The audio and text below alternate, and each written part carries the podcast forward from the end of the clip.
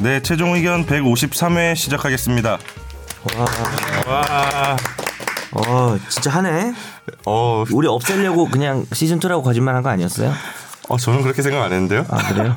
어, 위기의 방송 아니었나요? 어, 정 변호사님이 네. 제일 열심히 준비하셨잖아요. 시즌 2를. 시즌 2요? 자고 있었는데 계속.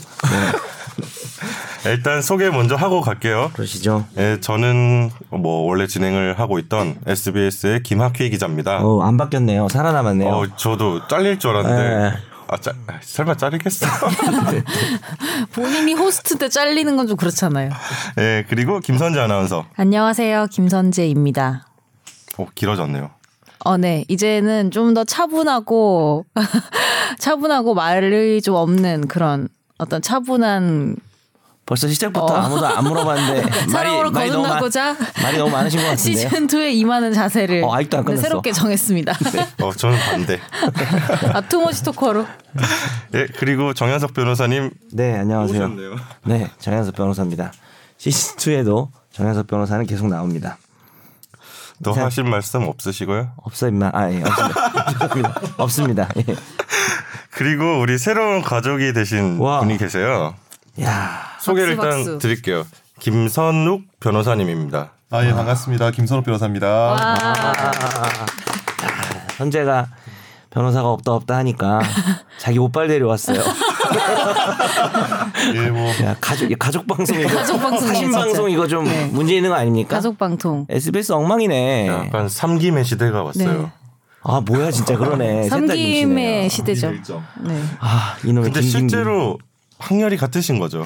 아니 어제 저희가 네. 사실은 사전에 청취자분들께 말씀을 드리자면 회식을 했잖아요. 근데 회식 사전 미팅을 자리에서 했죠. 예. 네. 짧게 음. 사전 미팅을 했는데 어 저랑 같은 그 뭐지? 동성 동 동성 동본의 같은 학렬. 네, 선자 돌림. 김선재, 김선욱. 예. 네. 맞습니다. 예. 그런 청취자분들은 가족이란 기억- 걸 알게 됐습니다. 기억하기 쉽겠네요 그래도 성함을. 네. 김선욱 변호사님. 예, 근데 소개를 하고 이제 우리끼리만 얘기했어요. 소개 좀 아, 본인 소개를 발언 기회를 네. 들어봅시다. 발언기를 드리겠습니다. 아니, 뭐, 저는 뭐, 이렇게 좋은 기회가 돼서 그, 그 전에 굉장히 진행을 잘해주신 이상민 변호사님, 예, 후임으로 오게 됐고요. 이렇게, 이렇게 굉장히 그 호흡이 좋으시던데 제가 이렇게 호흡에 거의 맞춰서 진행할 수 있을까 좀 걱정이 되긴 하는데 열심히 해보도록 하겠습니다. 네. 아 저도 처음에 그랬어요. 그리고 여기 목소리가 다 좋네. 목소리가 아, 좋으셔. 김학기 기자 가 원래 좋았는데 음. 더 좋네. 약간 고막 남친 남친 약간 각인데요. 고막 남친. 네 이렇게 목소리 좋은 남자들이 아, 고막 남친. 네 고막 남친. 내 고막에만 있고. 네네. 눈에는 네. 없는 그런. 네. 눈에는 아, 너무 없어서 슬퍼. 눈에는 뭐 그런 뜻은 아니었는데 뭐 그런 뜻도 괜찮네요. 네. 약간 제가 톤을 높여야겠다. 어, 둘이 약간 비슷하기도 톤이 음. 하고 어. 비슷해. 예전에는 상민이랑 저랑 목소리가 약간 비슷했거든요. 어, 나, 나 확실히 아, 구별되겠다. 그 약간 MB 목소리 흉내내시더라고요. 아 상민이가요. 네. 자, 그러면 소개를 아, 소개를 요 정도에서 하고 이따가 오히려 이따가 약간 집중 탐구를 해보겠습니다. 오늘, 오늘 네. 집중 탐구가 김선욱이에요. 오늘 김선욱 뭐 사회적- 어. 변호사님 집중 탐구로 사회적인 주제를 해야 되는 거 아니에요? 아, 한 회차 정도는 이 정도 할애도 될 것 아니 같아요. 뭐 이분 환영하긴 하는데 뭐 이분이 뭐라고 네. 그렇죠, 맞아요. 예. 근데 약간 기시감이 들었던 게 저는 네. 이 노트북을 가져오시는 게 이상민 아, 변호사님도 그러네요. 아, 왜 노트북을 우리 아무도 안 들고 오는데 항상 들고 오셨잖아요. 아니, 한두 번 가져오다가 어. 아닌 것 같아서 안 가져오더라고요 상민이도. 근데 그게 서- 떠올라서 갑자기. 어, 그래서 네. 이 자리에 앉으시는 분들은 다행히 들고 오시나 노트북을 봐요. 좀, 어, 그러고 저도 꼭 만나보고 싶네요, 이상민 변호사. 그러고 보니까 혹시 뭐 제가 안 가져온 게 좀 이상해지는 준비를 너무 안 해오는 것 같은데. 네. 저도 처음부터 가져올 생각을 안 했었는데 저는 노트는 한번 가져온 적이 있어요. 원고는 죄송합니다. 원고는 아, 그런 특정 제조사의 노트 말씀이요. 네, 네. 그거 말고요. 말이에요? 그거 말고요. 그거 말고요. 예. 공책이요, 씨. 네, 미안합니다. 자, 안 이어지네요, 드립이. 예, 뭐 그래서 3주 동안 잘 지내셨어요? 쉬었으니까. 그러니까. 약간 저는 약간 허한 느낌이 있더라고요. 아. 안 하니까 음. 그렇죠. 안 그러세요? 아, 몰라요. 저는 최종 의견을 되게 좋아하는 사람 중에 하나인데 바빠서 그런지 생각이 전혀 안 났어요. 슬프다. 나는 매일 생각하면서 웃기지 마. 아, 뭘이 생각을 해. 야, 이 생, 생투야. 매일 생각하면서 오매불만 기다렸는데. 진짜예요? 네. 아니 사실은 제가 그 지난 지난번에도 하고 있었나? 새로 팟캐스트 다른 데 들어가게 됐어요. 경제 관련해서 아, 어. 진짜? 나운서 팀에서 하는 다른 아나운서랑 하는 근데 그거는 이제 하고 있던 거에 들어갔는데 우리 최종 의견이 좀 얼마나 편한 곳인지 깨달음을 얻었다. 아니 거기 욕하는 거예요? 지금 아니 왜냐면은 얘기하는데. 제가 김선욱 변호사님의 마음을 알 것 같은 게 아예 새로 시작하는 것보다 있는 데 들어오는 게 얼마나 힘든 일인가에 대해서 엄청 깨달았거든요. 아 왜요? 그러니까 그들은 다 친하고 정해져 있는 방식이 있는데 제가 딱 들어가는 거니까 이게 쉽지 음. 않더라고요. 전학생이 좀 느낌이. 네. 전화 와서 좀 뻘쭘한 그런. 어, 느낌. 근데 그런 느낌이 우리가 그래도 있더라고요. 진입이 진입 장벽 장벽이 거의 없어요. 제가 어제 좀 뵈니까 좀 분명히 좀 약간 굉장히 좀 네. 낮은. 이제 그만큼 낮은 저희끼리도 실제로는 그렇게 친하지 않아서요. 그냥 막 들어왔다 나갔다 해요. 저희는. 네. 전 상관없습니다. 번호도 없어요. 무슨 번호? 정현소 변호사. 야, 그래도 전화하니까 지난번에 당황하더라. 어. 어, 그래서 여보세요? 누구지? 저장을 안 아, 해놨어요? 저작을 안 해놓은 것 같아요. 아니 그건 아니고 사실은 제가 항상 잊어버려서 지금은 돼 있는데 최종 의견하고 한동안 없었어요. 저는 선재 아나운서 정확하게 저장해놨어요. 안 받으려고. 누군지 알아야 안 받으니까. 순차단. 아니, 받지 마 이렇게 네. 이름에. 자 그러면 네. 일단 청취자 사연을 갈 텐데요. 네. 음. 어, 여전히 없나요 우리는? 아 저는 사실 3주를 쉬었는데. 3주 동안 좀 많이 있지 않을까 했는데 네. 좀 많이 보내주세요. 네. 슬프다. 네 아무튼 청취자 사연 가겠습니다. 네.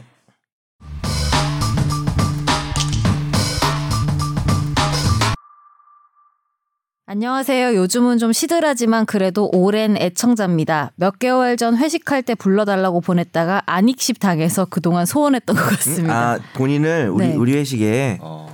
이분 뭐 SBS 상관없는 분이죠. 오늘 그냥 청취자시죠? 네네. 오.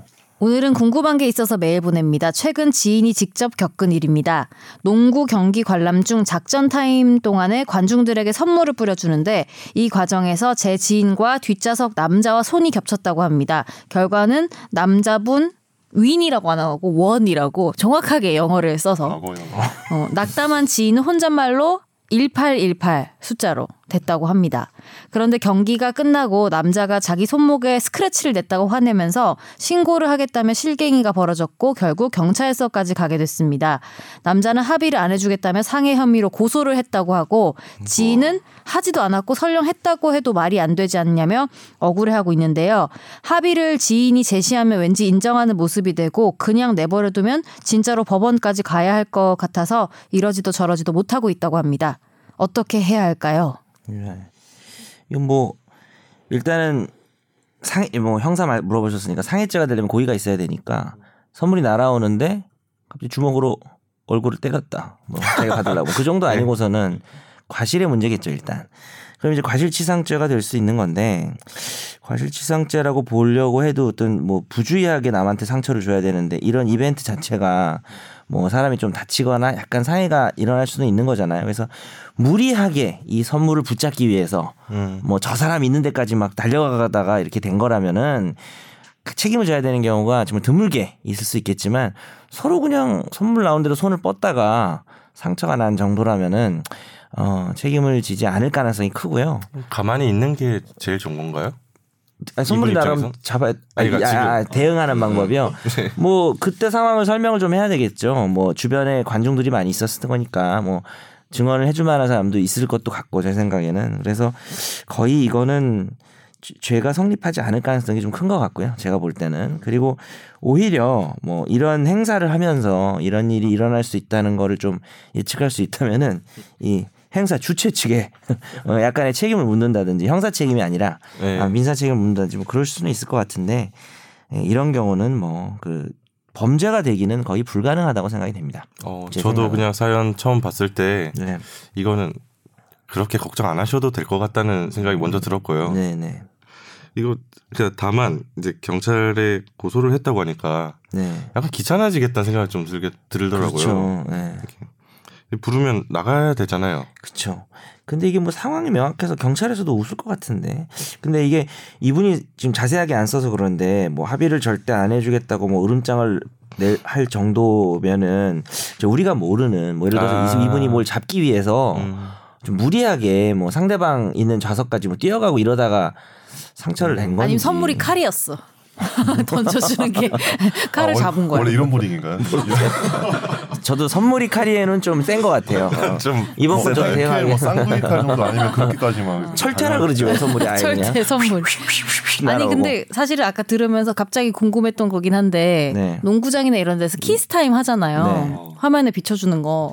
근데 예를 들면 뭐 모르는 사람인데 추행, 뭐, 강제 추행죄. 어, 아, 나 궁금했어. 그래서 선수행 될 수 있죠. 기습 그러니까 어 추행. 아니 네, 그러니까 예, 예. 이렇게 잡아야 되는데 이렇게 잡은 거예요. 그래서 아, 아. 왜 외국 영화 같은데 보면은 어. 네. 그 분위기에 이렇게 해가지고 그쵸, 하잖아요. 그쵸, 그쵸. 네. 근데 그러면 강제 추행이 될 수 있는 거 잠깐 생각을 해봤습니다. 음. 전혀 상관없고 보통 이제 한, 한 경우가 서로 이렇게 눈치 보다가 이렇게 웃다가 이렇게 하는 경우도 있지만 네. 그러니까 모르는 사람도 음. 그럴 수도 있잖아요. 수- 좀 힘들어 분위기 왔는데. 네. 때문에 예. 어, 그 아니 막 서로 이렇게 막 잠을 있을 수 어때요? 없는 일인가요? 어때요? 문화 선생님 어때요?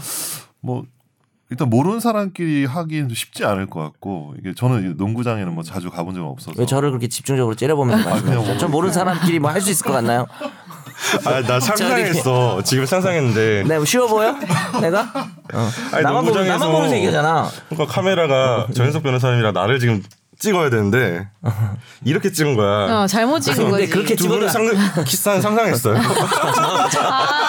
당신이랑 하는 것도 이상하거든. 당신이랑 나를 잡아야 된다고? 그것도 이상하잖아. 근데 이렇게 했을 때, 그, 이제, 아니, 그러니까 내가 할 수도 하던 있잖아요, 말을 분위기 하면, 때문에. 그러니까 서로 이렇게 분위기 하다가 웃다가 이렇게 하는 게 아니라 누가 봐도, 아, 이쪽에서는, 아, 이런 거 있잖아. 카메라 나오는데 절레절레 이런 거 있잖아. 아, 안 한다고. 어, 그러니까 예. 그렇죠. 근데 이쪽에서 했다. 아, 당, 그러면 관계추행 되죠. 연히 그렇죠. 관계추행이죠. 추행 될 수- 한 명이 삘 받아서 그냥 어. 예. 그러면 그럼 하라고 한 사람들 다 방조죄. 그러면 아, 방송 방송 관중 그- 모든 청중 관중 전원 카메라 처벌. 감독님이랑 다 같이 다 같이, 그지? 아, 그러면은 살짝 또 궁금한 게 있는데 그만해, 임마. 월드컵 아, 네네. 월드컵 응원 길거리 응원 간데 우리가 막 골은 너 너무 기뻐서 서럽게 하고. 음, 막, 막 얼싸 안고 막 이러잖아요 모르는 어, 사람들끼리 네. 이런 것도 혹시나 내가 불쾌감을 느끼면은 어. 강제 추행이 될 수 있지 않을까 키스까지 안 가더라도 되게 어려운 부분이다. 어느 정도였는데 그냥 껴안는 거. 막 껴안았어 막 어, 원래, 허그 허그가 원래 싫은데 어. 껴안으면 당연히 강제추행이긴 하거든요. 2002년도 월드컵 할 때 진짜 고민 많이 했었는데 분명히 할까 어, 어, 아니 그러니까 저 껴- 너 2002년에 돌아다녔구나 아, 계속 저 이제 껴안으려고 돌아다녔죠. 어. 이제 돌아다녔는데 예쁜 여자 옆에 있다가 이제 아니에요. 골 들어가기만 저기, 했는데 아니, 저 바라고 선모습 같은 이제 뭐 아예 선모습이 그러니까 남 그러니까 남자들밖에 없었어요 제 주변에 예. 선모습밖에 없어가지고 네네. 네. 서로 껴안고 싶지 않았는데 그랬는데 네. 만약 혹시라도 이렇게 이제 뭐 광화문 같은데 있으면 저는 뭐 없으니까. 그, 것도뭐 문제 삼으려고 한다면은 뭐 될 수도 있다고 봐요. 아. 그 왜냐면 맞아. 왜냐면은 맞아. 골을 얻다고 해서 강제추행이 용인되는 법적 상황이 되는 건 아니거든요. 그러니까 광화문에 응원 가서 응원 가서 있다는 이유 하나만으로 이렇게 껴안는 걸 용인하는 거 아니니까 음. 그렇죠. 음. 다만 이제 판결문이 보이네요. 그 다만 어 뭐 당시의 어떤 분위기나 이런 것들을 분위기. 감안하여 봤을 때? 어 그냥 뭐 양형을. 야, 그렇죠. 어, 선고유예에 처한다. 뭐 이런 정도. 어, 아주 잘 해소가 됐어요 네, 다음 사연 넘어가겠습니다. 그때 돌아다니려고 네. 네. 최종 의견의 지독한 청취자입니다. 1회부터 한 번도 안 빼고 들었고요. 3회인가에서 정현석 변호사님의 장인어른 드립이 말도 안 되게 웃겼던 기억이 있는데 혹시 기억하시나요? 어, 이거 뭐예요? 저 몰라요. 이건 나중에 찾아서 음, 저도 편집해서 기억 안 넣어주세요. 나요. 웃기면 안 웃기면 넣지 마세요. 기억 안 나요? 전혀 아니 제가 3회 때면은 지금 3년 전인데요. 근데 보통 제가 장인어른 드립을 치는 거는 뭐 그 사람 예를 뭐 그런 거 아닐까? 이 사람이 뭐 어디에 장인이다. 장인어른 장인이다. 드립은 정말 힘드네요. 진짜 모르겠네. 뭐. 네. 여하튼 제가 찐 애청자라는 걸 어필하는 스무스한 사연 도입부였고요. 제가 여쭤보고 싶은 건 자기가 스무스하네. 어, 미성년자 주류 판매 관해서예요. 부모님이 운영하시는 가게에 갑자기 몰려서 잠시 서빙만 도와드리던 상황입니다. 미성년자 3명이 와서 주류를 시켰고 신분증 검사를 제가 요청했는데 잠시 놓고 왔다고 하더라고요. 신분증 없이 주문은 안 된다고 고질했는데 한 명이 핸드폰으로 신분증 사진을 보여줘서 96년생 확인 후에 판매를 했습니다. 그런데 경찰이 신고를 받고 단속으로 왔고 알고 보니 미성년자였습니다. 어, 세 명 다 확인을 했어야 하는데 신분증 확인 안 한 것, 그리고 사진으로 확인한 것이 문제가 돼서 경찰 조사를 앞두고 있는 상황입니다. 어, 3년 동안 사연 쓰기를 미뤄왔지만 저는 지금 누구보다 빠르게 사연을 쓰고 있어요. 미성년자 주류 판매의 경우 일반적으로 2개월 영업정지 벌금이 내려온다고 합니다. 벌금이야 제가 갚으면 되지만 영업정지가 너무 크리티컬해서 감경받을 수 있는 절차가 있는지 알아보고 있는데요. 찾아보니 검찰에 관련 서류를 제출하고 형사처분, 기소유예 등을 받으면 영업정지 2개월이 1개월로 감경된다고 하고 또 행정심판을 제기해서 결과가 좋으면 20일까지도 줄어들 수 있다는 것 같은데 이런 과정을 행정사 도움 없이 일반인이 혼자 할 수 있는지 그리고 신분증을 확인하라는 사장님의 명령을 딸이자 알바인 제가 제대로 이행하지 않은 건데 이걸 구청에 어필해서 영업정지 처분 기간에 반영시킬 수 있는지입니다. 음, 지금 보니까 그 해당 청소년들이 신고를 하지 않았을까라는 강력한 어떤 의심이 네, 일부러 일부러 저도 그렇게 그러니까, 추정이 예. 되네요. 되게 음, 많아요. 못됐다. 실제로 실제로 인근 가게에서 사주를 받고 하기도 하고 아 제가 뭐 본 진짜요? 케이스에서는 음. 그런 경우가 굉장히 이제 좀 많더라고요. 복마전이 이게 골목 상권에 와. 좀 약간 어, 아우 복마 거기 되게 어, 있어요. 지금 용어가 조금 고급스럽다. 아, 고급스럽네요. 복마전 나 좀 적어놔야지. 복마전. 예. 한자로 근데 이거 써야 되나? 오늘은 수능 안 공부할 공부하네. 때 했던 건데 아 그래요? 복마전 이런 거 공부하지 않나요? 몰라. 하여튼 복마전. 음. 예, 네. 예. 수능 본 게 기억이 안 나는데. 수능 뭐 그걸 배워요? 나는 저기 여기서 유일하게 아, 수능을 안 보는 거야. 수능 세대가 어머야. 있구나. 92년, 아, 92년도 마지막 수능 안 학력 고, 본- 마지막 학력 고사입니다. 아, 예. 350점 만점. 껴내지네요. 350점 만점. 네네. 수능 좋은 한번 대학 봐야지. 가셨잖아요, 그래도. 조용히. 해. 자, 계속 얘기해 주세요. 일단 저기 네. 음. 행정사 도움 없이 일반인 혼자 할 수 있는가라는 거에서 이거 할 수 있어요. 뭐 굳이 행정사 필요 없이 네. 인터넷에 다 서식이 있고 네. 그 법령 자체에 그 의견 제출 서식이 다 있거든요. 음. 다운받아서 그 구체적인 정황을 적으면 그 의견 제출이랑 뭐 청문회 기가 청문회 절차를 주니까 그때 다뭐 이제 이제 하시면 우편 될것 우편 송달 같은 게 다 그렇죠. 되겠죠. 자기 네. 집으로. 예. 그래서 뭐 특별히 문제가 없고 이 두 번째 같은 경우는 좀 안타깝지만 이 종업원의 어떤 그치. 그 것도 다 이제 결국 사장님 잘못으로 되기 때문에 음. 그 영업 정지가 이것만으로 이제 사실 뭐 영업 정지 기간이 줄어들고 그러진 않을 것 같아요. 음. 근데 이제 보니까 통상적으로 2개월이 맞는데 어 이게 지금 쭉 보니까 세 명 중에서 한 명만 이렇게 좀 신분증 검사 하셨더라고요. 이게 네. 좀 약간 안타까운 거야. 이게 만약 세 명이 다 핸드폰을 다 사진으로 보여줘가지고 했으면 이거는 설령 되게 거짓이라 해도. 불기소가 나올 각이 좀 그러니까 어. 죄송합니다. 가- 불기소가 나올 가능성이 꽤 높을 불기소 것 같은데 예, 불기소 각인데 그 중에서 한 명만 했으니까 이거는 아예 처벌을 면하기는 어려울 것 같고 다만 이제 좀 동정정과 그러니까 뭐 그전에 뭐 이렇게 청소년들 와가지고 한번 뭐 영업정지 받은 적이 있다거나 그런 게 없으면 뭐 검사님 잘 만나면 좀 기소유예 음. 그러니까 죄는 있지만 내가 법원에 재판을 붙이지 않을게 이렇게 하는 기소유예 절차를 갈 수도 있을 것 같아요. 그래서 네. 잘 좀 안타까운 사정을 이게 좀 글 보니까 좀 필력이 좀 좋으신 것 같더라고요. 제가 보니까 그러니까. 어. 네, 필력이 좀 있으셔가지고 아까 전에 보니까 이렇게 주먹을 놓고 주먹을 입에 놓고 이렇게 발가락으로 타자를 치고 있다 뭐 이런 예, 뭐 필력을 보니까 그럼 웃긴 거를 지금 예, 선재가 시간 관계상 좀 알려봤는데 다시 읽어줘. 예, 예, 이렇게 있어요. 아 한번 김선재 아나운서 한번 읽어주시면 되게 재밌을 것 같아요. 애들이 거짓말한 걸 순진하게 속은 제 잘못인데 부모님이 일하는 가게에 영업정지가 내려진다니까 너무 겁이 나서요. 저는 지금 입에 주먹 넣고 우는 중이고 발가락으로 타자치고 있어요. 그러니까 이 필력이 보통 필력이 아닌 것 같거든요. 실력이 좋으세요. 안 좋은 상황인데 학생이야 보니까. 웃음을 자아내시네요. 그러니까 너무 안 좋은 사연인데 좀 우- 웃음을 유발하게 되는 그래서 잘 이렇게 이 정도 글좀그 필력 있으시면 혼자 잘 하셔도 될것 같아요. 아, 네. 예. 글발이 중요하다. 글발, 예, 네. 글발이 좀 있으신 거예요. 제가 좀 약간 설득이 되더라고요. 좀 안타까운. 이것도 사연이. 웃겼어. 저는 날숨의 부기를 들숨의 영화를 누리시기 바랍니다. 이거 그 업계 용어인가요? 어디 뭐 이렇게 모르겠어. 전 처음 처음 들어봐요. 들어봤어요. 교회 용어인가요? 이게 네, 뭐 약간 날숨에 부부. 교회에서 영화 영화라는 말씀을 표현이 듣기를. 교회 무기 교회 영화, 말이지 않나? 무기 영화를 무기- 무기 누리세요. 어. 영화. 예. 날숨에 영화? 부기를 네, 들숨에. 날숨 영화를. 들숨. 아, 약간 은혜로운 애는 그런 어, 느낌. 굉장히 좀 이게 트렌디한. 그러니까 저도 거라서 딱 봤을 때 몰라서. 글을 잘 쓰신다 느꼈는데 음, 음. 음. 의견서를 잘 음, 음. 글발 좋게 쓰면 먹힐 수 있다. 예, 예, 근데- 그 충분히. 근데 의견서 이렇게 쓰면 안 되지 않아요? 지금 입에 주먹 놓고 뭐 판사, 아니 판사님 날숨의 부기를. 그러니까 그 표현만 약간 정제하시면은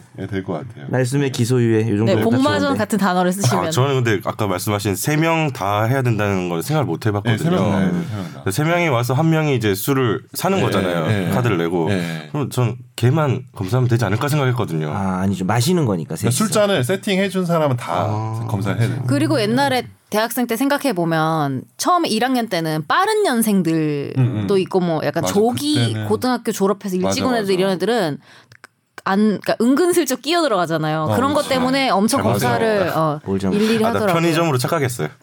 어, 아, 편의점? 아, 아, 아, 아, 술집에서 지금 세 아. 명이 들어와서 그러니까 뭐 아, 먹는 술을 상황인데 마시는 상황이죠. 당연히 다 확인해야지. 예. 그죠 그죠 네. 그죠. 아. 이게 나쁘다. 악, 근데 악질이네요, 아, 약간. 확인을 제대로 안 한 게 좀 음. 크리티컬한 것 같아요. 저는 이 부분이 제일 인상 깊었어요. 맨날 혼자 킬킬대면서 듣던 대학생인데 대학생들이 잘 안 듣지 않나요? 저희 방송을? 예. 왜요? 들을 수도 있지. 연령층이 좀 있는데 아, 반갑네요. 어리신 분이 들어서 어쨌든 김선욱 변호사의 첫 상담 어땠습니까? 성공적.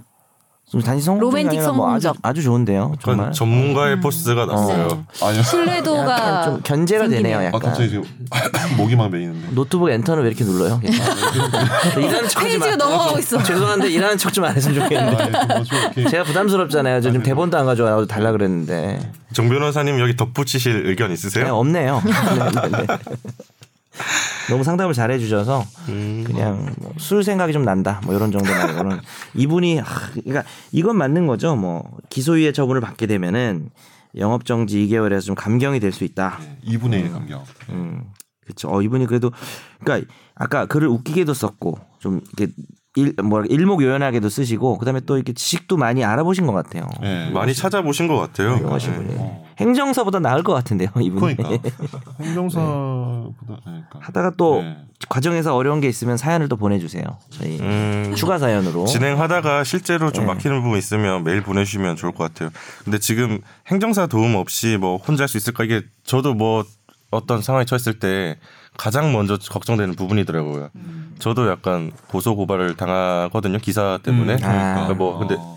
제 생각에는 전혀 문제 없는 건데 없지만 음, 없이만 없지만. 아. 뭐 고소 고발이 들어오면 저도 뭐 변호사가 치신도 몇 사실. 번 받고 어. 하거든요. 근데 뭐 당연히 뭐 으, 음. 내가 봤을 때 전혀 문제 없고 다들 문제 없다고 하는 거고. 근데 항상 사내 변호사님과 같이 가고 싶더라고요. 뭐가 음. 사내 양천경찰 변호사님? 네. 아, 예.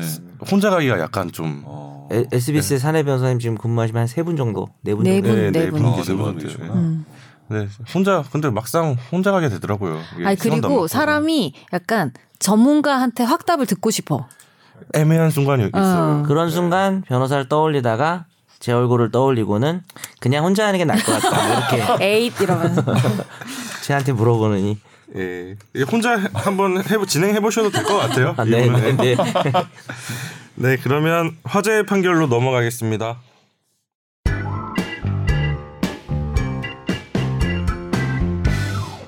이 씨는 안양시에 있는 한 술집에서 술을 마셨습니다. 그런데 일행 중 한 명인 신 씨가 술에 취해 자꾸만 실수를 한다는 이유로 바깥으로 따라 나오라며 밖으로 나오게 한 뒤 앉아있는 신 씨의 머리를 휴대전화로 수차례 내리쳐서 여섯 발을 정도 꿰매는 상해를 입혔습니다.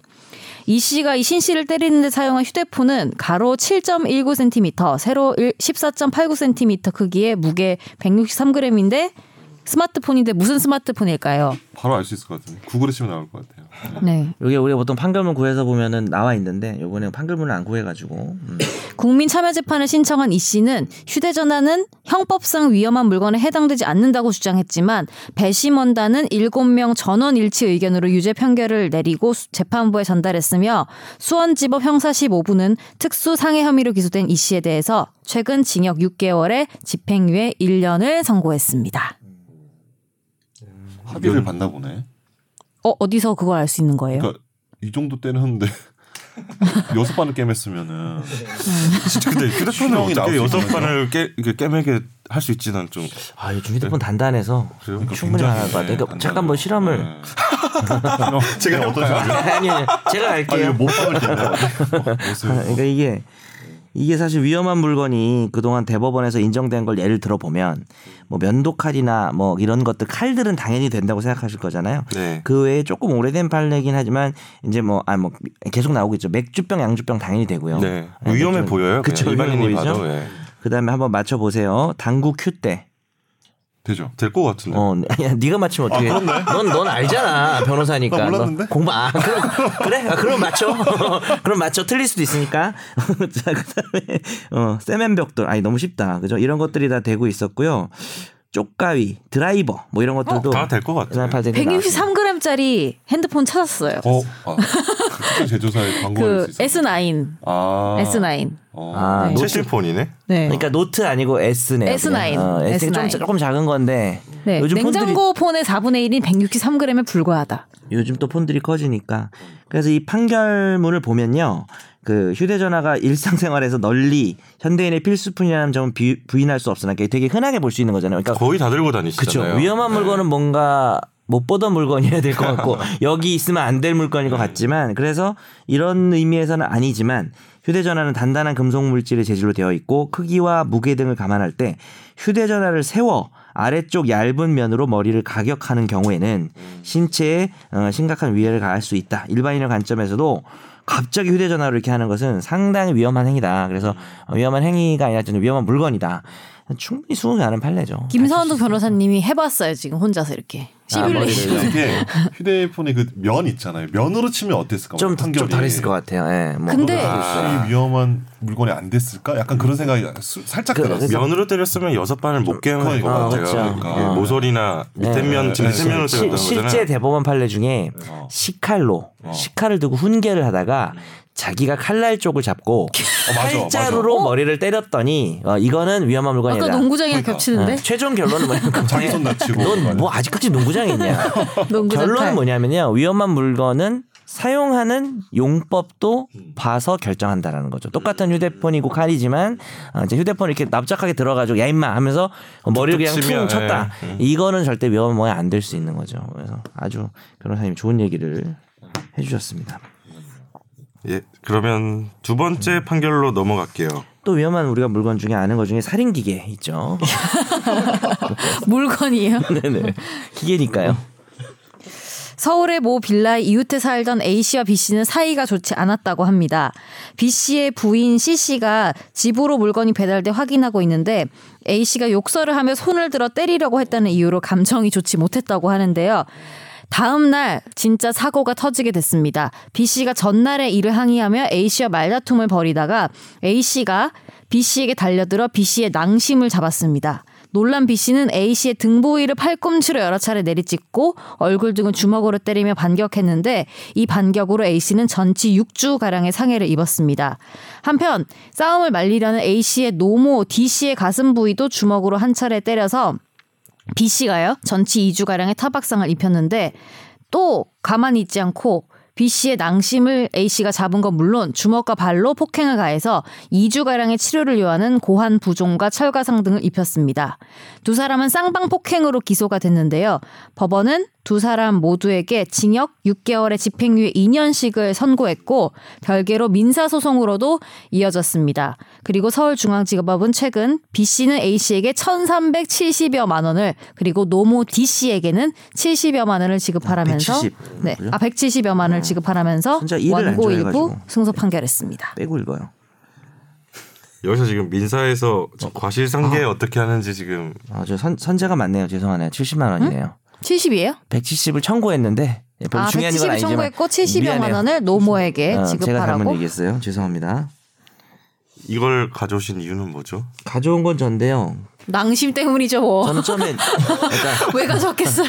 그러니까 남심인 줄 알았어요. 그래서 남심을 저격했다. 뭐 이런 어떤 여성분이 그랬는 줄 알았는데요. 낭심을 저격한 거더군요. 이 부분에 대한 해설은 김 변호사님이 해주실 겁니다. 어 이게 보니까 그러니까 A 씨가 지금 때린 거잖아요. 그죠? A 씨가 잠깐만요. A 처음에 해설 못할 것 아, 이게 같은데. 너무- 잠깐만. 지금 A 씨랑 B 씨를 지금 헷갈린 것 씨가- 아, 지금 왜 같은데. 이게- 사람이 좀 아, 너무 많아요. 아침에 일찍 일어나. 네. A 씨, A 씨. 어, 재연 한번 해드릴까요? 네, 제가 A 씨예요. 아 그렇죠. A 아니, 아니, A 씨면 안 된다. 아니 근데 아나 B 씨하기 싫은데. 네. 아니 B 씨 아니야. 낭심인데. A 씨는 많이 맞는 거고 예, B 씨는 또 낭심을 잡혀야 돼서 좀 어느 A 거 씨- 하실래요? 그러니까 A 씨가 B 씨의 낭심을 잡. 처음에 낭심을 잡고 그래서 B 씨가 놀라서 더 때린 때렸고 거. 심하게 아. 때린 네, 거죠. 네. 육주육주 정도 그래서 어, 될 정도로 A 세게 때린 씨를 거죠. 때리다가 A 씨의 노무도 때린 거죠. 사실 이렇게 낭심을 잡혀서 눈에 뵈는 게 없었을 상황일 수 있는 거죠.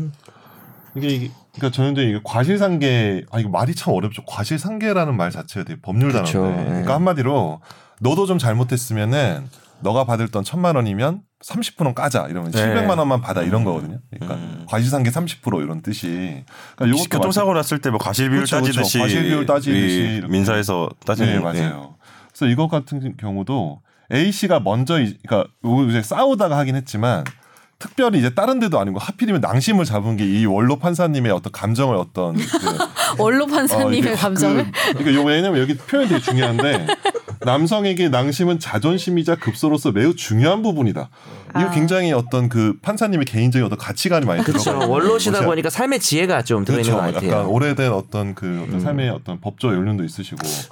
그래서 좀 더 판사님의 가치관에 좀 개입이 돼서 과시상계가 좀 많이 되지 않았을까라는 제 개인적인 어떤 의견. 음. 그러니까 이게 쉽게 설명하면 1,370만 원을 물어줘야 되잖아요. 지금 낭심을 잡히고 저 사람을 때렸다는 이유로 1,370이라는 거는 실제 물어줘야 될 돈은 지금 3천만 원 정도라고 보시면 돼요. 3천이 좀 넘는데 그 낭심을 잡은 피해자 있죠. 그, 그 자, 그러니까 이쪽도 피해자지만 낭심을 잡은 사람의 피해를 계산할 때 낭심을 잡았다는 이유로 60% 과실이라는 거예요. 그러니까 네가 다친 것 중에 60%는 네 과실이야. 왜냐하면 낭심을 먼저 잡았으니까.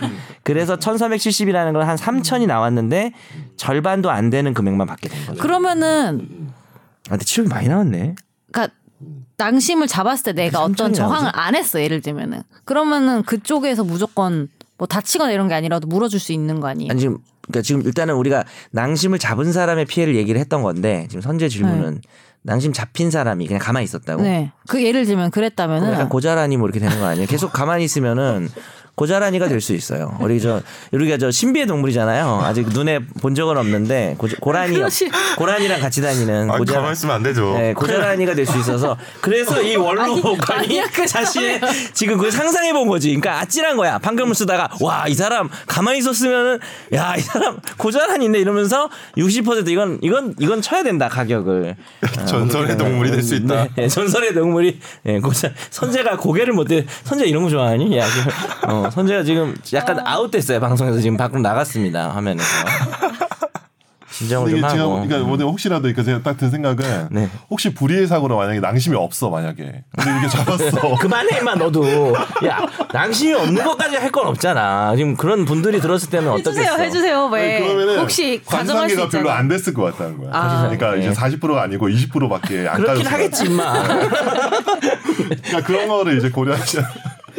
야, 이 화재 판결 정리할게요. 네. 이미 피해자가 처, 네. 최초부터 그냥 고자란이었으면은 이제 그럴 수 있다라는 얘기. 네. 죄송합니다. 예. 이제 집중 아, 탐구 가겠습니다. 정말 네. 예.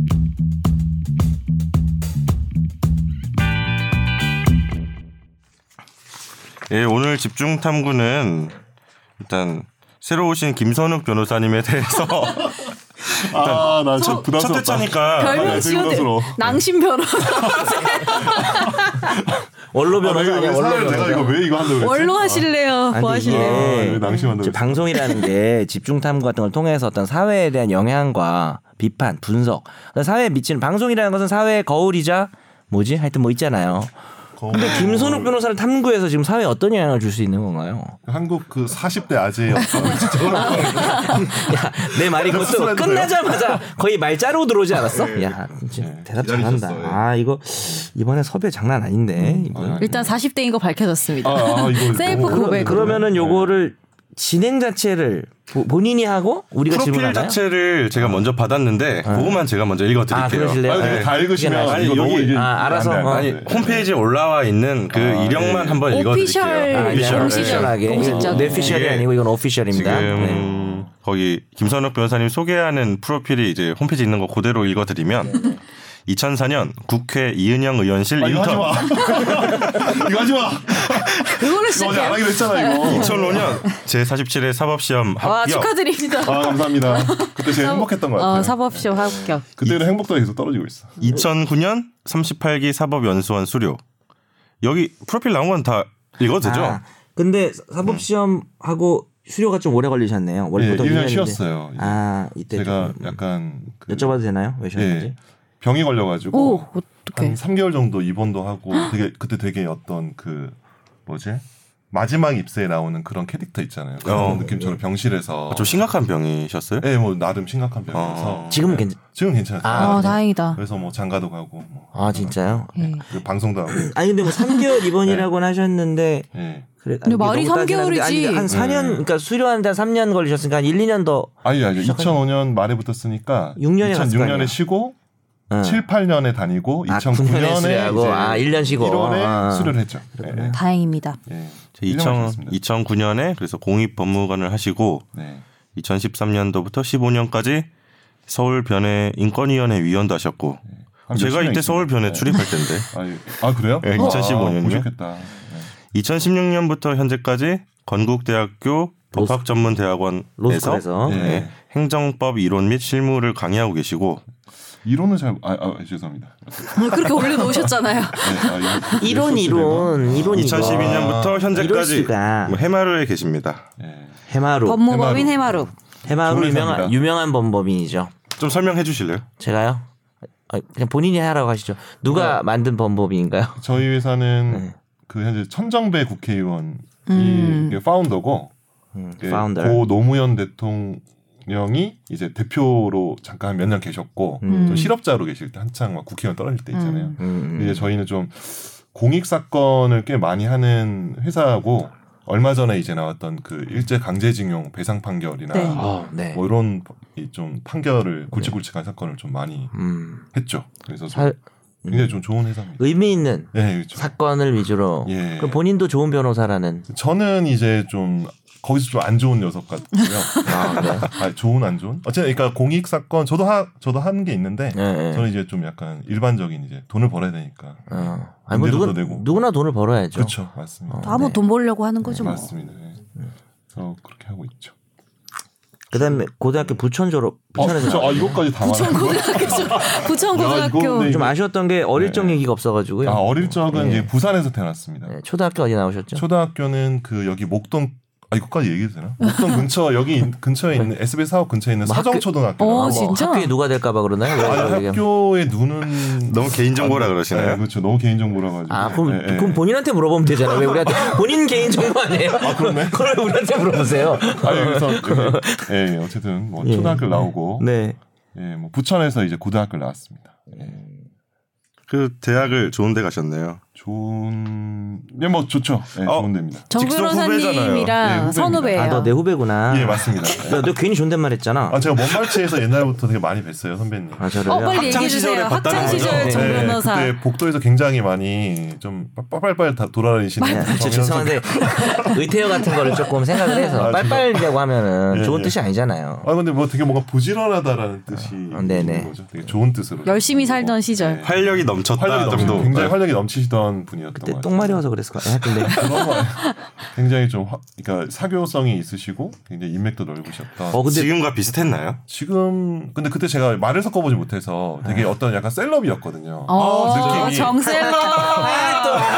정셀러. 네, 셀럽이는 잠깐 나 화장실 좀 갔다 올게. 너희끼리 해라. 약간 방송이 잘 안 되겠지만. 네, 어 근데 다시 올라였습니다. 네. 대학원도 우리 학교에서 나오셨네요. 음, 예, 예, 그쵸. 예.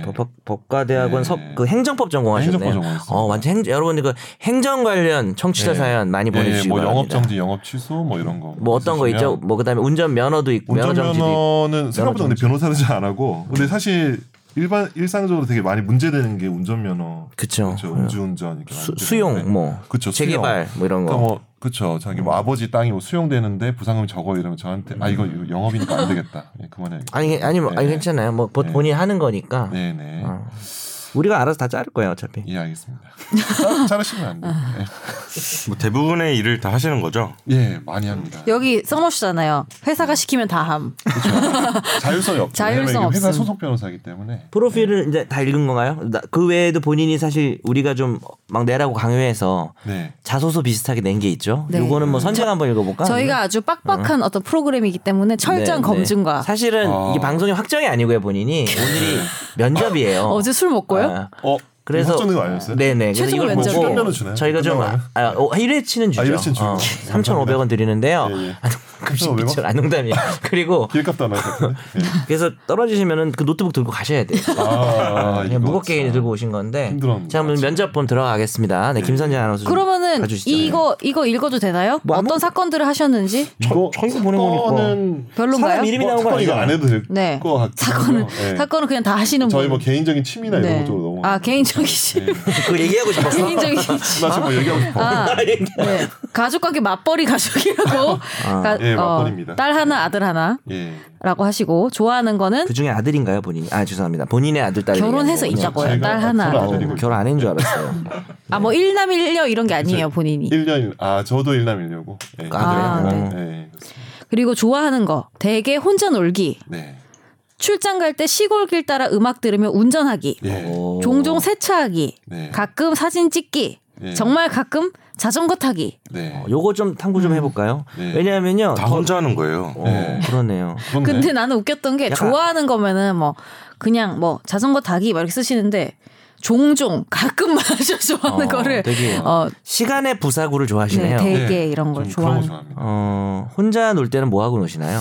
혼자 요거 놀 여기 있는 거 때는 외에는 뭐 넷플릭스에서 영화를 좀 많이 보고 아 네. 넷플릭스. 책도 좀 읽는 편이고 음 근데 이게 혼자 밑에 보니까 다 혼자 놀게 다 포섭이 되네요 세차하기 사진 네. 찍기 그렇게는 약간 뭐 사회적인 그렇네. 관, 사회 관계가 좋은 분은 아닌 것 같아요. 어? 사회 관계가 뭐 유대 관계나 이런 건 좀 없는 것 같아요. 사회성이 그죠? 떨어진다 이런 지적이신 것 같은데. 네, 아니에요? 네. 좀 너무 좋다 보니까 치여서 인간 아. 관계에 치이다 보니까 휴식을 이제 필요로 휴식을 하는. 취하는 거죠 혼자 놀기 확실해요. 네.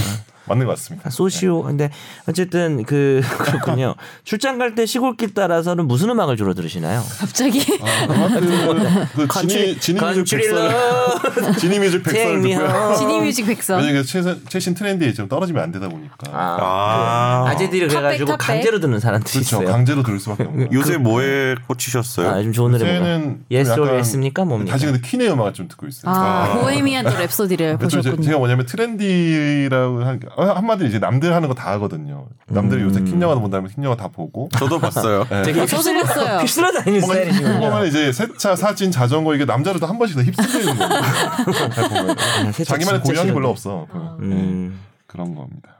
근데 이게 다방면을 하시는 것 같아요. 제 네. 주변을 봐도 세차에 꽂힌 사람은 세차만 죽어라 꽂히고 그렇죠. 뭐 사진이나 자전거에 꽂히면 그 한 가지를 계속 네. 파더라고요. 근데 저는 좀 약간 근데 얇게 보니까 가끔 정말 가끔 네. 뭐 하신다는 거 보니까 네, 네. 두루두루 뭐 많이 네. 예. 그러니까 남들 것 같은데? 쉽게 말해서 남들이 한다는 거 다 한 번씩 해보고 그쵸. 싶은 예. 그런 게 있으시군요. 당구장 가면 뭐 이게 30치입니다 뭐 이런 거 비슷한 거죠. 아, 아. 되게 얇게 예. 이렇게 하나씩 걸치고 예. 30은 있는. 너무한 거 아니에요? 지금 50가? 어, 초딩이 가도 30인데. 네. 초딩 진짜 30? 저 그리고 좀 주사 한번 물어보고 가야겠네. 싶은 거 있어요. 갑자기 해마루는 분위기가 어떤지 궁금했어. 요 왜냐면 해마루, 이런 아. 음, 취미 취미 생활이나 이런 게 또 있으면은 워라벨이나 이런 게 어떤가. 뭐 아. 네, 일단 변호사 몇 명인가요? 변호사는 지금 현재 뭐 저희 회사가 그러니까 지금 굉장히 좀 왔다 갔다 하신 분이 많은데 어. 현재는 뭐 지금 회사에 계신 분은 한 20명 정도 되고 음. 지금 좀 공직에 좀 진출하신 분이 한 몇 분 정도 되고 음. 실제로 한 거의 총원은 한 26명 정도 되는 것 같아요. 워라벨은 저희 회사는 뭐 야근이 보통 이렇게 큰 대형 로펌 있잖아요. 뭐 사람들 알만한 그런 대형 로펌보다는 워라벨이 좀 보장이 되는 것 음. 같아요. 그러니까 막 새벽 1시, 12시 전에는 집에 갔던 것 같고 근데 아. 워라 아니에요. 그냥 그러니까 그거는 이제 워라. 한 4년차 전에는 이제 4년차까지 한 12시, 1시까지 야근하는 게 많았는데 한 5년차 넘어갔을 때는 야근에도 한 10시, 11시 전에는 갔던 것 같아요. 다른 데도 예. 더 많다는 거예요. 근데 더 네, 다른 음. 데. 어. 많다는 응. 거죠. 예. 그러니까 판사들 네. 평균 검사- 근무를 어떻게 하세요? 요새는 요새는 저는 아침에 좀 일찍 가는 편인데 한 8시까지 가서 한 8, 9시까지 일을 하고 가거나 아니면 일찍 퇴근도 하고 음. 요새는 한 야근을 일주일에 한 세 번 정도 하- 제가 이제 회사에서 그러니까 변호사로는 이제 7년차 변호사거든요. 음. 근데 이제 지금 현재 봤을 때는 야근은 한 일주일에 두 번 정도밖에 안 해요. 아. 예. 좀 어느 정도 좀 워라벨이 보장이 돼. 있- 그럴 때 사진 찍고 자전거 타고. 그렇죠. 세차도 네, 하고. 세차하고 혼자 세차는 이제 놀고. 둘째 동화책 읽어주고 잠들면 그때 이제 밤에 밤에 해요 네, 음. 그 세차를? 밤에 가죠. 밤에 가야지 아. 이제 영혼의 자유로운 이제 아재들이 모이기 때문에 상당히 열심히 서시는 것 같다. 그럼 열심히 당연히 하시네요. 손 세차겠죠. 그 손세차죠. 음. 기계 세차는 기계세차는 어쨌든, 네. 또그 살인 기계가. 어. 그 김학기 기자가 차- 세차하면 세차 기계. 기계세차예요. 그게. 어 그렇게 되네. 아 그렇게 되는 거구나. 네. 어 소름 돋아. 아 진짜 말도 안 되는 별명을 지으셔가지고 그러고 갔어 이 사람이 이상한 면서 이상한 찍고 면에서? 갔어. 이 씨. 아. 김선욱 변호사님도 오늘 빨리 별명을 잡아줘 드려야겠다. 낭심 변호사라니까요. 낭심은 아안돼 아니 낭심 네. 고르세요. 네. 우리 와이프도 듣, 듣나 말이야 이거 아니, 그러면 선택권을 드리죠. 낭심 변호사 또는 예 고자라니? 고자. 고 아니 귀엽게 귀엽게 고라니. 고라니. 고라니로. 아니 근데 별명을 너무 성급하게 짓지 네. 말고요. 네, 좀 우리- 몇 대 좀 방송을 지켜보고. 좀 저도 한 한 달 네. 뒤에 지어 네. 지어졌던 것 같아요. 그래. 제가 음. 그렇죠. 봄- 좀 보면서 예, 예. 왜냐하면 살인 기계를 뛰어넘는 어떤 임팩트가 있어야 된다고. 음. 솔직히 살인기계가 늘 얘기하지만 진짜 말도 안 되는 별명이거든요. 진짜 무리한 별명이라서 이상민이 그거 할 때 쟤는 왜 저런 거래 이랬는데 먹혔어. 음. 그지? 되게 사람 다 살인기계가 뚝심 불러. 있게 음. 계속 살인기계라고 하다 보니까 그때 먹히는 거야. 아무 상관없는 네, 한번 집에 가서 생각해 보세요. 마음에 드는 별명으로. 이것도 읽을까요? 특징 및 성향. 네. 네. 어, 외모는 중견 법조인. 네. 예. 초면엔 들어 보이지만 보다 보면 하는 행동은 철이 없음. 네. 그리고 M이라고 써주셨고요. 성향을 네, 성향을 M. 공동체에 대한 고민이 많은 송파 좌파시라고. 네. 근데 그 송파 좌파에도 물음표가 있어요. 예. 하고 싶은 거 참지 않고 그때그때함 일 빼고. 예. 이거 회사 대표님 이거 들으면 안 되는데 이거. 아 일은 참을 수 있군요. 이런 어, 아, 참. 인내심이 있어. 네. 꽤 오래 참을 수 있어요. 예, 굉장히 오래 참을 수 있고 M은 좀 약간 마이너와 뭐 이런 뜻으로 좀 사이즈를 알려주시면. M을 입으신다고. 사이- M은 네. 어? 그런 거 아니지 않았어요? M은 좀 SM 그거 아니에요? 근데 그런 이게 뜻이었죠. SM 약간 그런 맥락도 있죠. 그러니까 그런 되게 뜻이었죠. 음. 중의적인 뜻이 다의적인 뜻이죠. 네. 이게 일본 사람들이 소개할 때 어. 저는 S 쪽이냐 하면 M 쪽입니다. 뭐 약간 이런 식으로 말하거든요. 어, 잘 몰랐어요. 맞아. 저는. 예. 근데 그러면 자기가 S 쪽이라고 소개하는 사람이 있나요? 그러겠네. 그런, 그런 문제가 그런 문제가 있네요. 내가 예를 들면 회사 면접 보는데 저는 S 쪽입니다 저는 가 이러면 쪽입니다. 그러면은 별로 안 좋아할 것 같아요. 네. 그죠? 근데 예. S라는 게 또 열정적 아닙니다. 그냥 그만합시다. 열정적. 예. 음. 근데 외모는 중견 법조인은 언제부터 중견 법조인이셨는지 네. 제가 1년차 궁금한데. 변호사 때부터 이게 중견 법조인이 아니, 근데 지금 몇 년 차죠? 제가 7년 차입니다. 변호사는 7년이고 네. 7년 차면 아직 음. 중견 법조인이라 하긴 좀 그러네요. 그렇죠. 예, 아직은 좀 신참이죠. 여기서는. 아, 7년 차시구나. 네. 아, 제가 저도 7년 차거든요. 음. 만 2012년에 저도 왔으니까 저도 처음에 저 딱 입사했을 때 부장님들이 음. 저보고 김 차장이라 불렀거든요. 아. 나이 들어 보인다고. 아. 음. 그래서 약간 어, 근데 별- 동, 질감 들어보지 네. 느낀다. 않으시는데? 근데 이제 뭐 노안을 떠나서 노안은 아닌데 조금 이렇게 뭐랄까 좀 뭐 성격이 그렇다는 거 아니에요? 좀 아니 아니 외모예요 외모. 아, 그냥 그냥 음, 외모예요. 그게 저도 약간 노안이었어요. 저 20살 때 얼굴이랑 지금이랑 똑같거든요. 그러니까 미리 그때 네. 그때 숙면을 그때 똑같을 수 노안했으니. 저 10년 전이랑 지금이랑 거의 얼굴이 똑같아요. 어. 그럼 병 아니에요 그 정도? 그거 벤자민 10년 버튼 전에 아니에요? 몇 살이었는데요? 10년 전에 20대 초반. 예. 20대 초반에 지금 그 얼굴이었다고요? 예, 그랬는데. 음. 정 변호사님도 뭐 정 변호사님도 제가 옛날 기억하던 그 모습 거의 그대로. 동안, 동안. 아. 별명이 저기 뭐. 뭐였어요? 별명이 네? 아 뭐였어요? 별명 아니 아니에요. 제 별명이 있어요? 아 별명 아니 그러니까 제 개인적으로는 이거 뱀파이어과가 아닐까 이렇게 아. 계속해서 이렇게 그 외모를 유지하고 있는 아니에요. 그런, 예. 그냥 파이어예요. 파이어. 파이어 파이어 뱀파 아, 뱀 빼고 예. 김 변호사님은 이제 최종 의견에 어떻게 합류하게 되신 거죠? 뭐 좀 그냥 청취자분들한테 설명해 주시자면. 예. 모르겠어요 이제 뭐 삼고초도 이런 거 아니었던 것 같고 제가 봤을 때는 그냥 뭐 제안이 와서 이렇게 어떻게 정 변호사님의 지인을 통해서 제안이 들어왔고 저도 이제 좀 한번 해보고 싶어서 좀 어떤 제가 좀 일백원 다 잘 참거든요. 근데 좀 이렇게 방송 이런 것도 한번 해보고 싶다. 약간 생각이 전에부터 들었는데 한번 해볼까 이렇게. 그리고 해서, 예. 그 해주신 분이 중간에 연결해주신 분이 되게 잘할 것 같다고 해주신 거잖아요. 맞아요. 방송을. 아. 네. 최모 변호사가 최모 변호사님이 네. 예. 그래서- 존경하는 선배님 최 변- 최 변호사님 감사합니다. 듣고 간만에 계시죠? 간만에 전화했더니 그 아 그 듣다가 요즘엔 잘 안 듣는다 그러더라고요. 그래서 왜 안 듣냐 그랬더니 내가 듣지 말라 그래서 내가 방송하다가 맨날 듣지 마세요. 법조인 여러분 네 이렇게 하잖아요. 그래서 그래서 안 듣는데요. 진짜 말을 잘 뭐, 듣는데. 뭐 반반 농담인지 근데 이제 아 근데 오빠 제가 추천할 사람 있어요 이러더라고요. 그러면서 아 잘할 것 같다고 상당히 어. 그래서 내가 물어봤죠. 우리는 뭐 다 필요 없고 착해 그랬더니 어유 착하죠 이렇게 얘기했어요. 네. 아, 아, 내, 내 입으로 하는 게좀 그렇다. 가만 좀 있어. 예, 그렇게 과정이 했고 그래서 제가 전화를 드렸더니 반갑게 전화를 받아주시고 음. 또 이게 뭐 이- 방송에 막 본인이 뭐 방송을 통해서 뭐 그 다음 무언가를 기대하는 그런 게 아니라 이렇게 방송 자체를 그냥 좀 네. 하고 싶어하는 것 같아서 아 저랑 비슷하다. 음. 어, 뭐 이상민 변호사도 물론 그랬지만 그래서 저도 반가웠어요. 네. 재밌게 하는 게 제일 좋은 것 같아요. 음. 네네. 아니 그리고 뭔가 다른 목적을 가지고 이걸 하기 시작하면은 그게 네. 드러나잖아요. 네, 그리고 똑같- 목적이 똑같은 음, 잘- 얘기를 해도 목적이 예, 그리고 목적이 잘 목적이 없어. 그리고 실제로 목적이 잘 이루어지지 않아요. 어, 적발성이 이 방송을 힘들다는 통해서. 이야기가 예. 예. 예. 네. 뭐 이런 얘기 들었었는데. 아니, 그리고 뭐- 야 그렇게 말하면 얘기한 사람이 나밖에 없잖아. 아닌데? 아니 우리 아니, 방, 김학휘 방송을 기자님이랑 통해서 통화했는데? 무슨 목적을 달성하겠어요? 아니, 그러니까 아니, 변호사는 그러니까 그럴 수 있잖아. 방송을 하면 의뢰인이 아. 많이 찾아올 수 있거나 네. 사건이 늘어날 수 있다 아, 이런 생각을 어렸- 음. 나이브하게 그런 생각을 할 음, 네. 수도 있는데 그렇지 않죠. 음, 그렇지 않을 거예요. 그리고 저는 공동체에 대한 고민이 뭔지 좀 궁금하긴 했어요. 공동체에 대한 고민이 많은 공동체는- 송파 좌파. 라고 그러니까 했어. 일단은 뭐 이렇게 좁게는 뭐 저희 우리 아파트 단지 뭐 이렇게 너무 좁은 거 아니에요? 뭐 송파- 너무 좀 과거의 약간 아파트 홍 대표 단지. 좀곧 출마할 건데 어쨌든 아, 진짜? 아, 아니, 농... 어? 아, 농담이세요? 아, 아, 이거 진짜 하려고. 예. 동 대- 그래서 동 대표? 조만간 어. 동 대표는 좀 나갈 거 생각. 중 떨어질 것 같은데. 음. 가능할 것 같아요. 예, 가능하지 않을까? 가능할 것 한 명 나오는 거 아니에요? 한 어, 명? 자신감 자신감 좋은데. 단일 후보 단일. 어, 후보. 하여튼 우리 다음에 딸내미 친구 엄마 얘기 저 좀 알려주세요. 떨어지든 예, 예. 붙든. 네, 알겠습니다. 어, 떨어져도 알려줘야 됩니다. 아, 그건 얘기 안 하죠. 동 대표 선거 안 하네요. 그래서 막. 예. 그러니까 좀뭐 넓게는 뭐 이렇게 송파구, 뭐 서울시, 뭐 그러니까 우리 한국 뭐 이렇게 해서 좀 이렇게 공동체가 어떻게 나가야 될까 이거 뭐 약간 너무 좀 거대 담론인데 좀 내 이미지랑 좀 안 맞는 좀 이야기이긴 한 거. 아니요, 아니요. 잘 아니요. 맞아요. 잘 맞아요.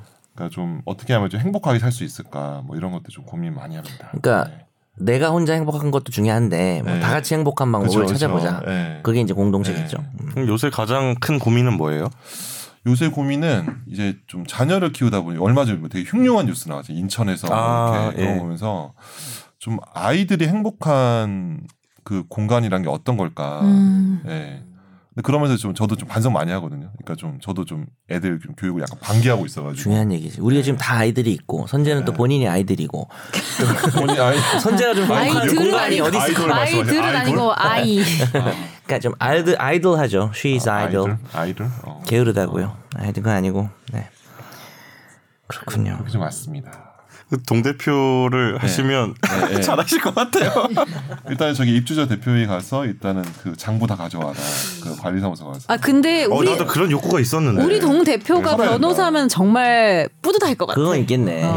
여러분 김선욱 이거 사전 선거 운동 되는 거 아닌가요? 사전 김선욱 선거. 씨를 어느 어, 아파트인지 어디 모르겠지만 아파트인지 송파 모르니까 쪽인 것만 네, 아는데 모르겠습니다. 무조건 뽑아주세요. 변호사 양력의 변호사라고 나가, 나갈 겁니다. 네 감사합니다. 음. 내년에 네.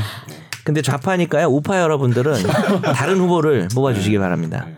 좌파에 아, 물음표 치셨어요. 송파 좌파. 어. 좌파로 가면 또 표가 날아갈까봐 어, 그렇게 한 거 그러니까 아니에요? 이게 좀 약간 좀 중간 아 죄송합니다. 어, 저는 이제 보내주신 자기소개서 중에 공동체에 대한 고민이 많은 여기에 제 꽂혔거든요. 아 감사합니다. 약간 저는 이런 느낌이 되게 좋아서 아 아유 감사합니다. 저는 M에 꽂혔었어요. 애매 저도 애매 좀 약간 방점이 있었는데. 시문아의 M. 아그 뭐 누구요? 정말 오랜만이다. 어떻게 날 알아냈지? 모르지 않 아 이건 알아요. 어떻게 알지? 모를 것 어떻게 같은데. 하는지 모르겠지만 짤방으로 알아요. 아는 거 아니야? 아 짤방으로 아나? 짧아 알것 나 같아. 모르겠는데. 김학기 기자님은 알. 어떤 거요? 그 최초의 M, 옛날 M. 그 방송사에서 남양 특집을 드라마로 한 거예요 거의. 신문아 눈 나오고. 빨갛게 되는 거 아, 기억나죠. 예. 아 시문아 얼굴에 목소리가 이렇게 나오는 맞아, 거잖아요. 네. 맞아. 여러 가지가 있네. 약간 이런 식으로. 시문아의 M이었던 걸로. 어, 신문아 애.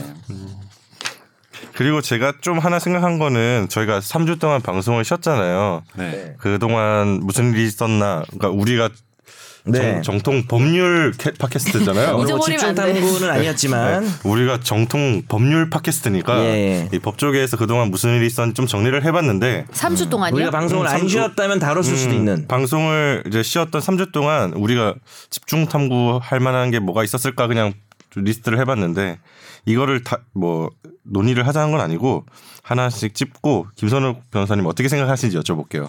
어, 나 생각 없이 왔. 아 죄송합니다. 그냥 딱 이것까지 해야 즉석으로 해야지, 합격이에요. 즉석으로. 아, 이 마지막 면접 합격입니다. 문제예요. 네. 한 줄 평을 어떻게 하는지. 한줄 평. 아, 그냥 아니 평가를 하는 게 아니라 네. 아, 평가는 아니고. 한 줄의 의견만 주세요. 그러니까 아. 느낌 그거- 느낌. 같은 얘기잖아. 아, 그러니까 어쨌든 평 전체 아, 평은 아니어도 예, 예. 총평은 아니어도 음, 이거 뭐 모르겠으면 모르겠다 아니면 아. 뭐 별 생각 없다 뭐 안 중요한 것 같다. 어. 안 중요한 아, 것 같다. 그렇게 딱 세 마디 하면 합격. 저희가 저희가 3주 동안 뭘 집중 탐구로 다뤘을까 그냥 보다 보니까 저희가 마지막 방송을 10월 25일 날 했는데 이제 10월 27일에 임종원 전 법원 행정처 차장이 구속이 됐어요. 구속이 되고 기소까지 이어지죠. 이 사법농단 수사가 쭉 진행이 되는데 구속 시점도 그렇고 기소 시점도 그렇고 저희가 집중 탐구로 다룰 만한 주제였지 않았을까. 거기다가 이제 박병대 전 대법관 같은 경우는 이제 포토라인까지 서셨잖아요. 이게 지금 저희가 이 사법농단 수사를 중간중간 속보식으로 다루긴 했는데 약간 정점으로 가고 있는 느낌이 드긴 듭니다. 저는 이제 그래서 제가 임종원 전 차장의 공소장을 좀 봤는데 너무 길어가지고 이거 저는 사실 공소장 많이 봤었는데 이렇게 긴 건 처음 봤거든요. 보통 몇 장에서 안 끝나지 않나요? 혐의가 상당히 많았는데 이 사법농단 사법농단 이제 검찰 수사에 대해서 김선욱 변호사님은 어떤 의견을 가지고 계십니까? 관심 없으시면 아니, 관심 근데 없다고 왜? 굉장히 좀 세게 말하고 싶은 부분이 많은데, 그러니까 개인적으로 이제 법원 여기 사법농단에 개입된 분들이 이제 지인이 많잖아요. 네. 그렇죠. 예, 정 변호사님 네. 저도 지인이 되게 많고 한식을 실제로 되게 친하게 지낸 분도 있었고 네. 그래서 음 이게 정의의 여신이 이게 눈을 가리고 저울 줄잖아요. 네. 이제 그 눈 가리기를 이제 뗀 거지.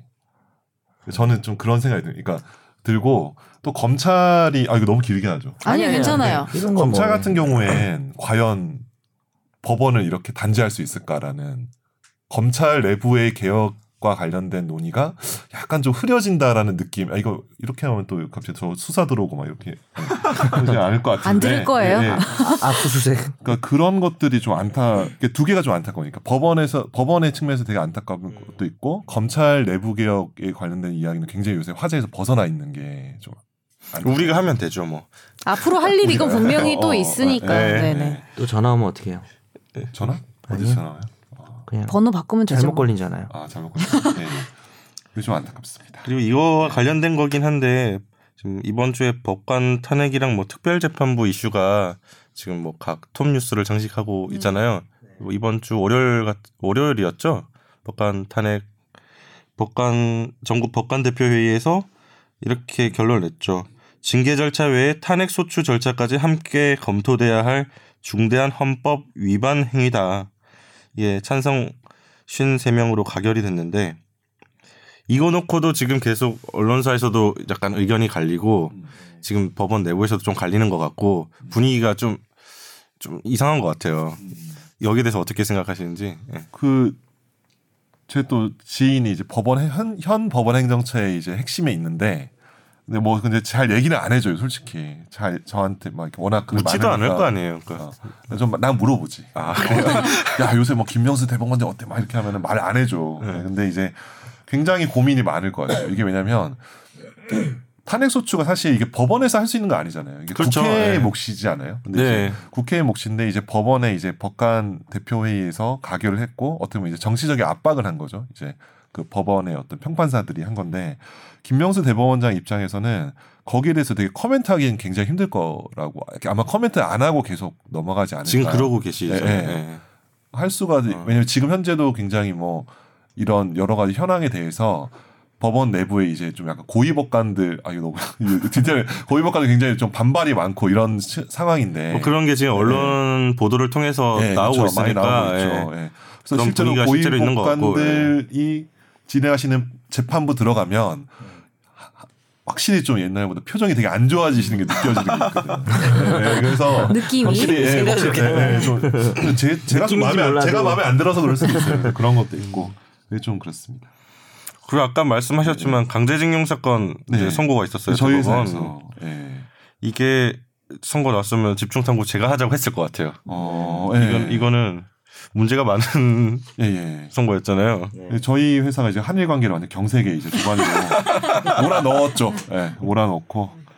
예. 근데 이 사건은 그 지금 언론에 나오시는 변호사님도 있지만 그 전에 소송을 계속 했던 변호사님들 계세요. 아. 그래서 그 변호사님 근데 지금은 여지- 언론에 좀 나오기 힘들어가지고 그런 거고 굉장히 많은 변호사님들이 이제 노력을 해서 음. 이제 되게 힘들게 얻은 판결이고 네.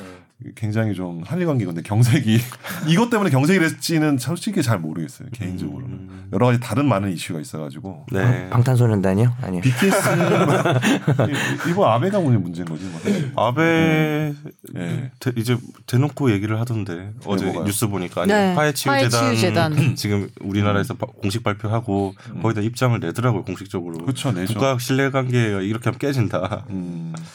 현재 지금 자신감이 붙었죠. 왜냐면 뭐 얼마 전에 그 카를로스 권 그 체포한 거 딱 봐도 일본이 굉장히 좀 이렇게 음. 굉장히 지금 현재 공세적인 것 같아요. 국제 정세에서. 어, 웨파드 카르텔 사건도 있었는데 음. 이건 정 변호사님 전문일 것 같은 느낌이 드네요 왜 파- 파드? 외파드 네, 외파드 레코디에서 야, 외파드 너무 너무 억지로 영상 전문 변호사. 양진우 사건이 있었는데 이것도 상당히 공분이 있었던 이슈였던 것 같아요. 그렇죠. 저희 방송 쉬는 동안 웹하드 카르텔에 대해서 어떻게 생각하시나요, 정 변호사님? 저요. 비번을 잃어버려서 못 돌아오고. 야, 근데 이건 정말 아, 그러니까 이건, 이건 변호사로서 평이 아니고 그냥 저 자세히 못 봤는데 여러 가지 뭐 영상이나 기사를 접하면서 약간 떠오르는 마- 말이 있었어요. 악마를 보았다는 말이 떠올랐어요. 아 양진우. 네, 저는 악의 축인 것 같아요.